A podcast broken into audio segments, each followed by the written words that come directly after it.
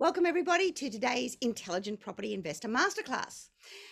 I've got something a little bit different for you this week.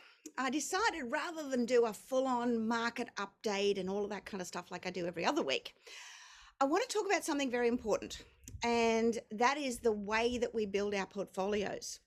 Now, this podcast series, this masterclass series, is called Intelligent Property Investor Masterclass. And the reason I do it is because I want you to be more intelligent. Now, we have to be very, very on our ball in order to get the best results. The more we know about anything, the better results we're going to get. So, in this masterclass, I specifically want to focus on how we build our portfolio and how we protect it. Now, I know that's a little bit off what I normally do every week, but I really seriously want you to take a lot of notice as to what I do this week because, regardless of whether you're in business, whether you've got a share portfolio, or whether you are a hardcore property investor like myself, what I'm going to talk about now will either save you a lot of money, protect the assets that you've got and potentially set you up so that you are tax efficient and be able to maximize all of your investing. So let's get into the masterclass. All right, I'm just going to share my screen with you and I'll show you what I'm talking about. Here we go. All right. Now, as you can see uh, in this masterclass, this is what we're going to be covering. So it's not the usual, as I say. Um, I'm going to be talking about how to protect these these uh, investments that you're building up. Now, this is regardless whether they are international shares, property, whatever. There's uh, the the stuff I'm going to go through now is vital for everything that you do, regardless of whether it's property or not. So, first of all, I thought I'd share with you some pretty frightening statistics, actually. And the first one here is that the average business owner in Australia gets sued about three times in their lifetime, with a greater than 50% chance of a devastating lawsuit completely wiping them out. That doesn't scare you. I don't know what does. Now, maybe you're not in business. Maybe you think, well, that doesn't apply to me. One in every four people on average get sued, not just business people. And there is a lawsuit happening roughly every minute in Australia. Now, that is scary. We're not as scary though as the US. Uh, there's some US statistics that have come out that say statistics show that somewhere between 36% to 53% of small businesses are involved in at least one litigation in any given year, and 90% of all businesses are engaged in litigation at any given time by Forbes magazine. So you can see it's a pretty big issue. And uh, lawsuits are not just for business people, it's not just for uh, those who have a lot of assets. People getting sued over crazy things all the time. Now, over the last two centuries, 90% of the world's millionaires have been created by investing in real estate. In recent years, it's been a little bit different because what we've seen is a lot of the tech companies have taken over with Atlassian and places, people like that. But the average investor it's real estate that's going to make them wealthy. So that's where I'm focusing my attention right now. Now, when we look at Australia, Australia is the second most litigated country in the world. Obviously, America is the most litigated. But New South Wales is actually the third most litigated state in the world, would you believe? Um, and the main areas of litigation come from business ownership, they come from property ownership, and they come from defamation and in fact, Sydney has just become the defamation capital of the world. We have more defamation lawsuits in Sydney than any other city in the world. We actually took over from London, which is kind of crazy. And personal actions involving motor vehicles comes in at number four. So let's deal with those major ones first. Now, if you're going to go and set up business, most of you will be in circumstances where you go to your accountant and you go, Well, what structure do you think I should use? Look, unfortunately, most of the time you get the wrong answer. I am an accountant, I am an economist, and you know, I've been through the ropes just like anybody else. I've been through the same university degrees and postgraduate degrees and whatever else. But the thing is, most of the mainstream education doesn't cover what's actually happening litigation wise in, in this country. Litigation is moving so fast that our educational system is just not keeping up with it. You go to your accountant, and some people say, "Oh, just pop it in your own name. We'll get you an ABN. You know, that's all you need to do." and when you get a little bit bigger, then we'll pop it into something else. That's incredibly dangerous because anything happens within the business. I'm sorry, but you lose everything you have in your own name because an ABN, it's not a separate legal entity. It's just you with a number. That's it. So all your personal assets are up for grabs. And when we start talking about a partnership, well, my God, that's worse. A lot of accountants will talk you into putting it into a partnership because what they see is that in a partnership, they're able to split the income between the partners and obviously reduce tax. Well, tax is not the only consideration. What you have to take into account is asset protection. And even if it's a husband and wife scenario, if one of you goes down, you both go down. Not even one of you has the ability to be able to, you know, continue to borrow and buy assets and build the portfolio. So partnerships are incredibly dangerous. And if even if you and I go into a partnership together, we're joint and severally liable for the actions of each other.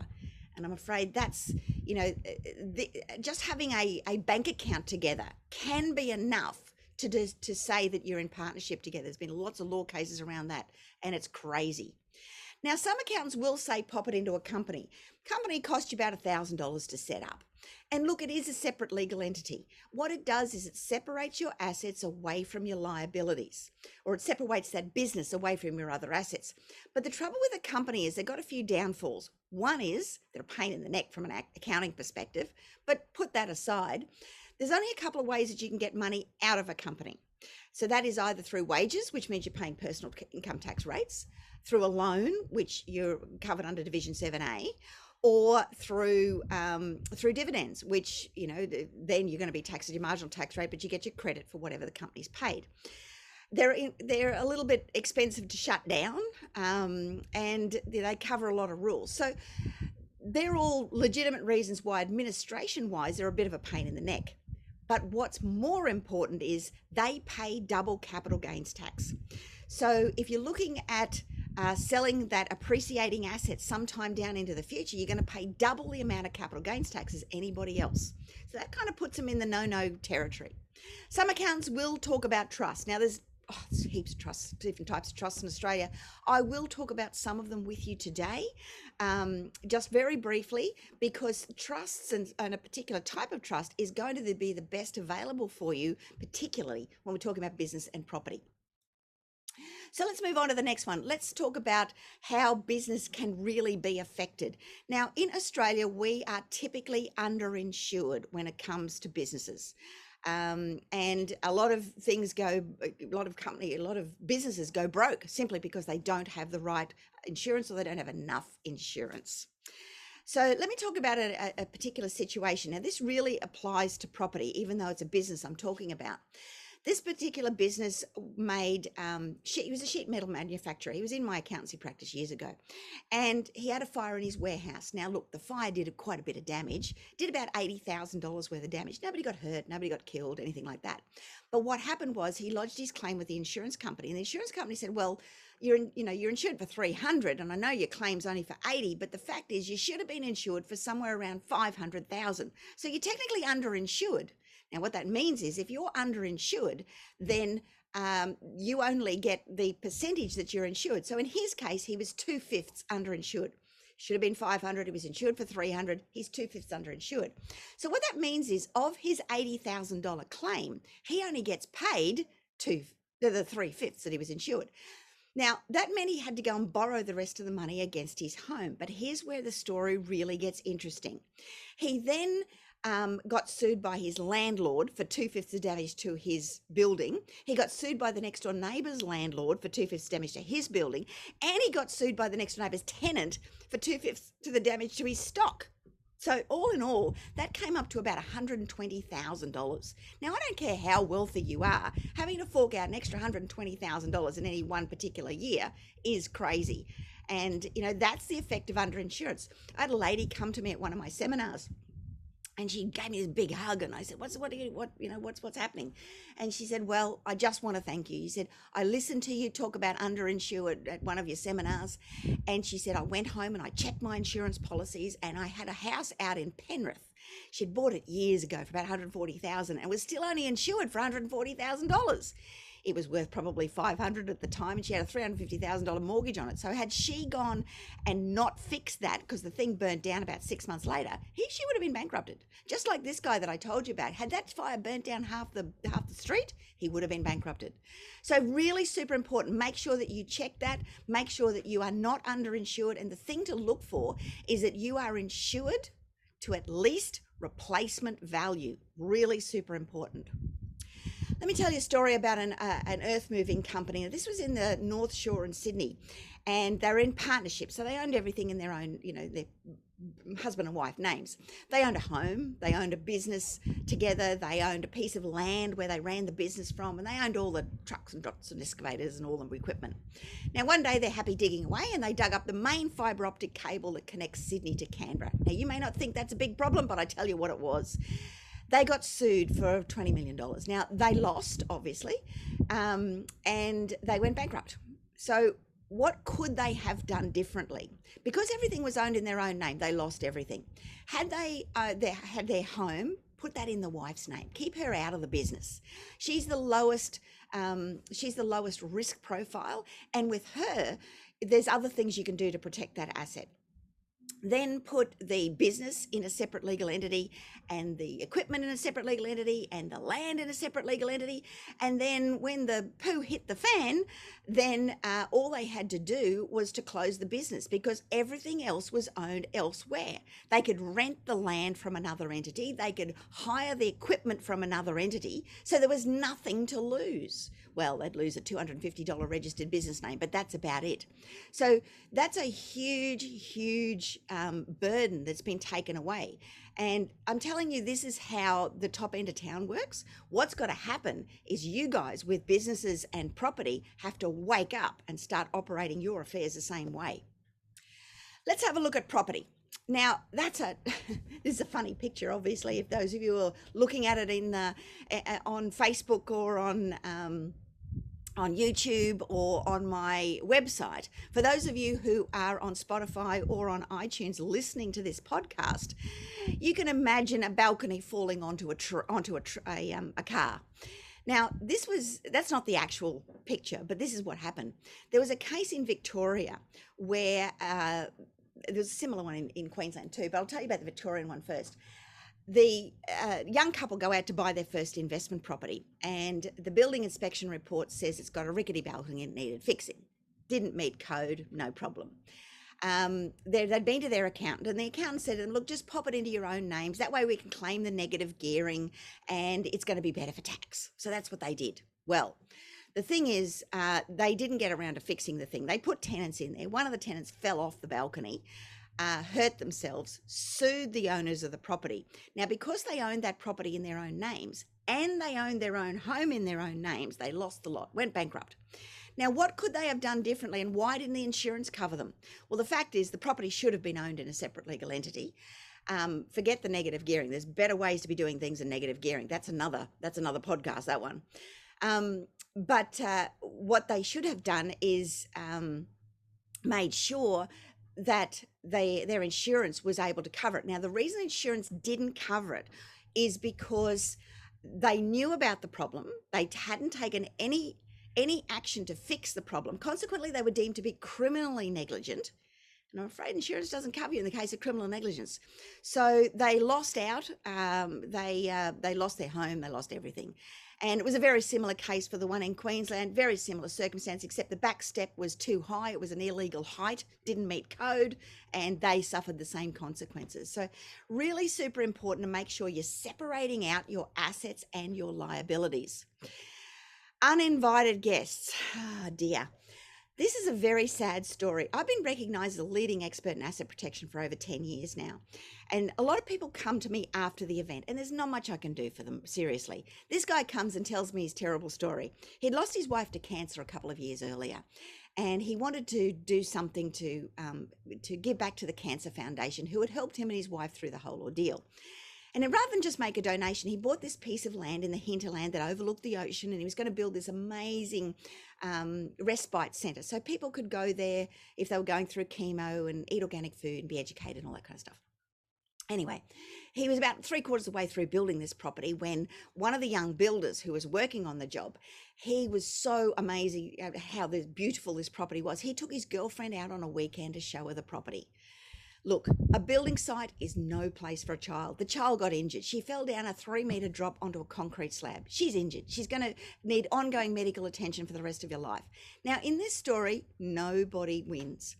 The child and the mother then sued the guy who came to see me. And he, uh, you know, he was from the old school. He owned everything in his own name, this property and a whole heap of others. He was going to name the thing after his wife. It was going to be such a good deed he was doing, but he couldn't do that. See, we went to every barrister in the state, and every barrister gave him the same advice mate, you're going to have to settle out of court because if you go to court, you're going to lose. And if you, um, you know, you'll probably end up going bankrupt because you'll have a legal bill you won't even be able to jump over. So that's what he did. He, um, he went to, uh, he sold up most of his assets. He sold up this property before it was even finished. So the Cancer Foundation never got the property, never got to name it after his wife and uh, made a settlement with the woman. So, what could he have done differently? Look, had had that property been owned in a separate legal entity, then um, he wouldn't have lost his assets. The child wouldn't have got a payout, mind you, but he wouldn't have lost the asset. It would only have been what he had tied up in that particular property. But more so, what he should have done is made sure that his insurance companies, that his public liability insurance particularly, covered uninvited guests. You see, had the um, had the builder been injured, he would have been covered. But because that child was an uninvited guest, I'm afraid he didn't have any asset protection at all. So he lost the lot. Very sad. But it, you know, that's a particular circumstance, but the same could happen to you. You could have a burglar break into your house, slip on a kid's toy, break their back and sue you for the house and get it. Happened on the Gold Coast actually. There was a, a, a student of mine now, wasn't at the time, but is now, who um, went out to dinner and he's got a dog, he's got a Rottweiler, keeps it in the house. The burglar broke into the house. Um, the dog attacked him and bit off his index finger. Now, the, the burglar fainted at the sight of his own blood. Um, so he's, you know, in and out of consciousness on the floor when the guy comes home and he's, you know, the dog sitting there beside him growling. He's like, you know, good dog, good dog. Calls the police, calls the ambulance, doesn't think anything more about it. Then, about six or eight weeks later, a um, uh, the um, he gets a knock on the door and he gets served some papers and he's being sued by the burglar. Damages, punitive damages, pain and suffering, medical expenses, and loss of future income because he's unable to work in his chosen profession. he's a burglar for God's sake. anyway, he um again he, he, went to the barristers. The barrister said, "Look, mate, just settle out of court. The best way to get out of it." I think it ended up costing him about fifty thousand dollars all up. Crazy. Look, as I said before, Sydney's just become the defamation capital of the world. So, what that means is that uh, defamation is happening all the time. There's about 97% of all defamation, capital, uh, defamation cases in Australia are ordinary people. They're not celebrities. Everybody thinks they are, but they're not. About 97% of them are just ordinary people. Take this guy. A dentist did some work on his patient, and uh, the patient didn't like what he'd done, so he, uh, he he made some disparaging statements about him on social media. The dentist sued the patient and won hundreds of thousands of dollars in defamation. A teacher had some disparaging statements made about her by her students. They said that he, she was a bully. Well, she showed them, she sued their parents and won millions of dollars in defamation. And an ex wife made some disparaging statements about her ex husband. Well, I've got to say, who doesn't? But uh, the ex husband sued and uh, he won tens of thousands of dollars in defamation. Then you've got uh, the personal actions involving motor vehicles. Look, if you drink drive, if you forget to register the car, forget to insure the car, you drive somebody else's car that's forgot to register or insure it, uh, you forget to renew your license, you got too many speeding fines that you haven't told your insurance company about, you drive with bald tires, or your tires are more than five years old, which can easily happen with a second car or a trailer or something like that, or a caravan. If you have an accident and hurt somebody, they can sue you for everything you've got in your name. So the objective here is don't own anything in your name. You want to be as poor and penniless as possible on paper. Separation of assets away from you, away from each other, and away from your liabilities. And there's lots of ways to do that. Obviously, setting it up the right way in the first place, in prevention is better than cure, is the least expensive. Trying to fix it down the track is more expensive, or at least it can be. I'm not going to cover that today. It's probably more of an advanced strategy as to how to protect existing assets that you've stuffed up on, which is what I cover in my seminars. Now, if you want to know more about that, you can go to iloverealestate.tv forward slash questions forward slash. And I've set some appointments aside, and all the details are here. You can see. Um, you go on there, you'll that link. You'll you'll be able to uh, get a free 60 minute consultation with one of my advisors to be able to talk about your goals, what you want to achieve, and how we can help you with that. Covering a lot of this stuff as well. So that that um, address again is iloverealestate.tv forward slash questions forward slash and i'm giving you a free 60 minute interview to cover off on a lot of this stuff so what have we got we've got sole trader very dangerous partnership even worse company good but they pay double capital gains tax trusts probably about 300 different types of trusts in australia and a superannuation fund which is actually a type of trust so let's have a look at these. Now, a sole trader, as we said, that's just an individual. You get taxed at individual tax rates. You've got to probably you've got to have a, a, a registered ration for an ABN, which doesn't cost anything, but it has obligations. You may or may not need to be registered for GST if you're if you're doing anything that has an income of greater than seventy five thousand. That's not profit, that's income. You have to be registered for GST, and you are wide open for litigation. Partnership, worse Again, you're being taxed at individual tax rates, which are higher. You're going to need a registered ABN. You probably need to be registered for GST. You're open for litigation, and you're even worse than a sole trader because both of you go down. Now, let's talk about a company. Now, company, you've got to be the director. So somebody's got to be the director or directors, and you've got shareholders. Now, the shareholders have no um, no litigation obligations. But if you own those shares in your name, and the company gets uh, or you get sued, they can take the assets of the company away from you. So you don't want either, that either. The actual shares need to be protected. In a company, you do get the company tax rates, which are considerably less than individual tax rates. ABN, GST registration, separate legal entity, but the downside is it pays double capital gains tax. Now let's look at trust. Now I'm going to share three types of trusts with you. The first one is a discretionary trust. So in this discretionary trust, typically it's the best structure to have your houses owned in or your properties. Make sure they're in separate trusts. Don't put two into the same one because if something happens to one, you'll lose the other one too. The owners of the trust are the beneficiaries. Now, the beneficiaries can be anybody. It can be everybody in your state, if you like, which would be silly to do, but it could be. Most discretionary trusts in Australia are actually family trusts. And they typically have mum and dad and three generations all around them that could, at the discretion of the trustee, receive any income or capital at any point in time. Now, there's a couple of other important positions that I want to talk about. The first one is the settlor. They are the one who sets it up. Now, there's three things you need to remember about them, otherwise, the whole thing is invalid. Now, write this down. The first one is that they must not now or ever in the future be a beneficiary of the trust, and that includes marrying into any of your family group. This is where a lot of them come unstuck. The second thing is that they must not witness any of the signatories to the trust. And a lot of solicitors and accountants screw this up all the time. And the third thing is that they um, the settlement funds, which is how the thing is settled, it goes back to ancient England back in the 12th century when the knights of the land went off to war. Now, if they got killed at war, the king would take all the land back to the crown and their family was left penniless. If they didn't go to war, they were tried for treason and the king could take the land. So what they did was they set up this thing called no beneficial ownership. So uh, no, nobody individually owned the land, but the family collectively did.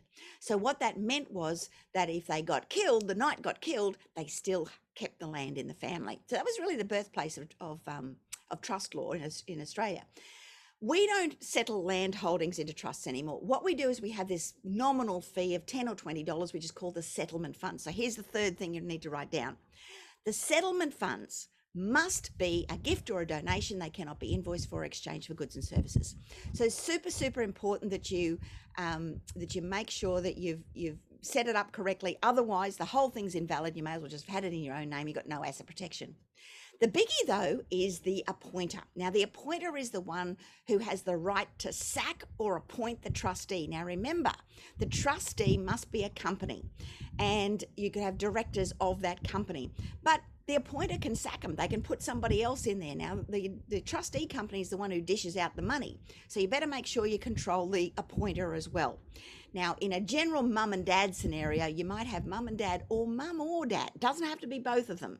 In fact, sometimes for borrowing purposes, it's better to only have one of them because then you've got the ability to be able to um, you know borrow more because if you're both if you're both beneficiaries you have to sign the loan documents which is why you don't put your children in the deed either they're automatically included in the family group they don't need to have their name in there Mum and dad, or mum or dad, could be the directors, and mum and dad, or mum or dad, could also be the appointers.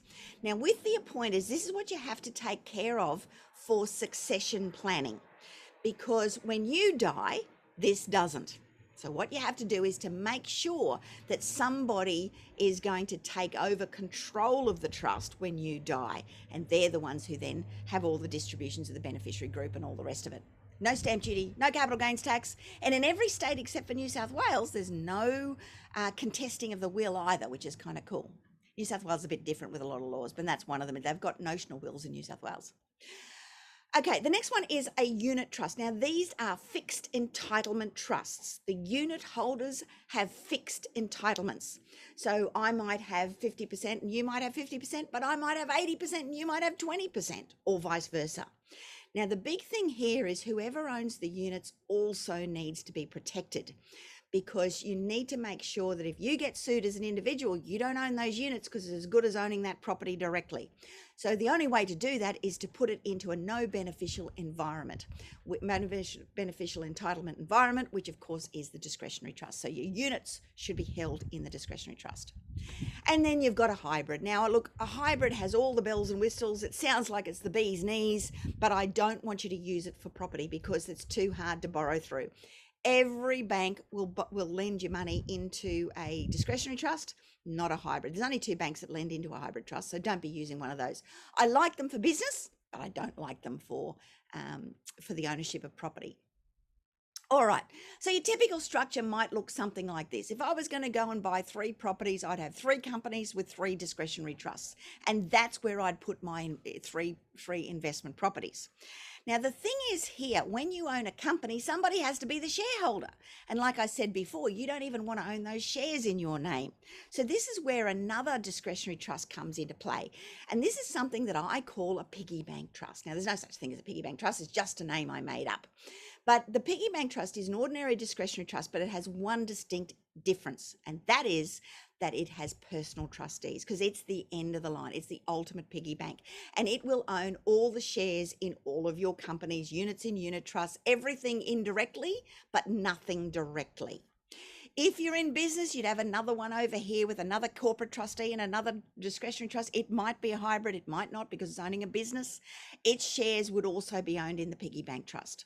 Now, for tax purposes, as you move along, you might not want to be distributing out of those discretionary trusts to individuals because they might be on a too high a tax bracket. So, what you want to do is to have a thing called a corporate beneficiary. Now, I call it a bucket company, but its proper name is a corporate beneficiary. Now, the bucket company shares also have to be owned in the piggy bank trust because that's protecting the money that goes in there. And it's basically like your little deposit bank because it has tax paid money sitting in there, paid at the lower tax bracket, and it lends money out to other structures to go and buy more property. Now, look, I know that sounds like a bit of a, you know, clear as mud, but you don't need all of that on day one. You'll start off small and we'll build with it. And I've got a lot of advisors right around the country to help you out with this stuff. And as I said, this is how the big boys do it. You know, Tinkler broke, but still controls $40 million worth of property. Well, duh, this is how it works. Bondy, when he went under, $60 million worth of assets. This is why trust law has been so strong. And I'm telling you, Um, if anybody says to you that you know the trust law, oh, you know you can break a break a trust, they can't. This is 200 years of succession planning, and there's a beautiful, beautiful case that is so exciting um, that came out oh, a couple of years ago now. It was called Fordyce and Ryan, and we go by precedence at law. In this particular case, it was a single um, trustee a single beneficiary and a single appointer who had got all the income for the, the life of the trust and it was still held to be separate legal entity and not no no assets could be taken from it. So you know great great um, opportunity to structure things correctly. But look it's not all going to be the same. Everybody's different. And that's why again i want you to step up get yourself educated and learn this stuff and we can teach you that. So uh, take up one of those free breakthrough sessions that i've got for you with um, 60 minute sessions they are I love real estate. Uh, iloverealestate.tv forward slash questions forward slash, and you can have one of those free, uh, free appointments. But it's not just about asset protection, you know, it's about uh, getting out of cross securitization so the banks don't control you. You know, tax management, money management, debt management, you're creating a passive income that you can live on for the rest of your life. There's a lot to learn.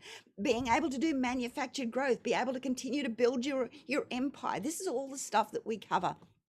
I really, really advise you to, uh, you know, to, to make it happen. The market is with you. Every week I've been talking about the market. I've been talking about the market trends. I've been giving you all the hardcore economic stuff. Now's your opportunity to step up and really, um, you know, make your fortunes in the next few years. But for goodness sake, please protect them along the way.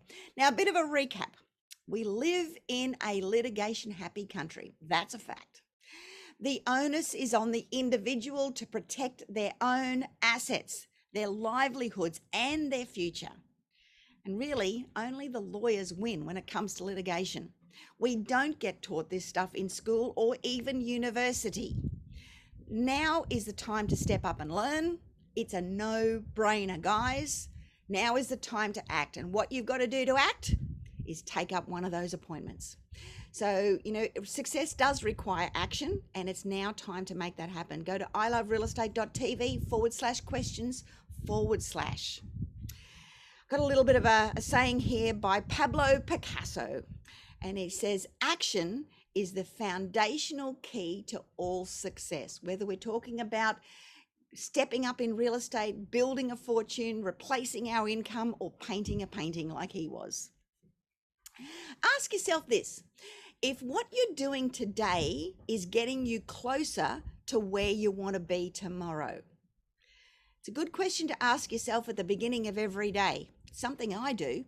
And if you do that, I know you're going to want to really take some action here. And that action requires you stepping up and uh, and learning. And that you know we've been able to help thousands of students over the years replace their income, build sizable portfolios, and most importantly, protect them.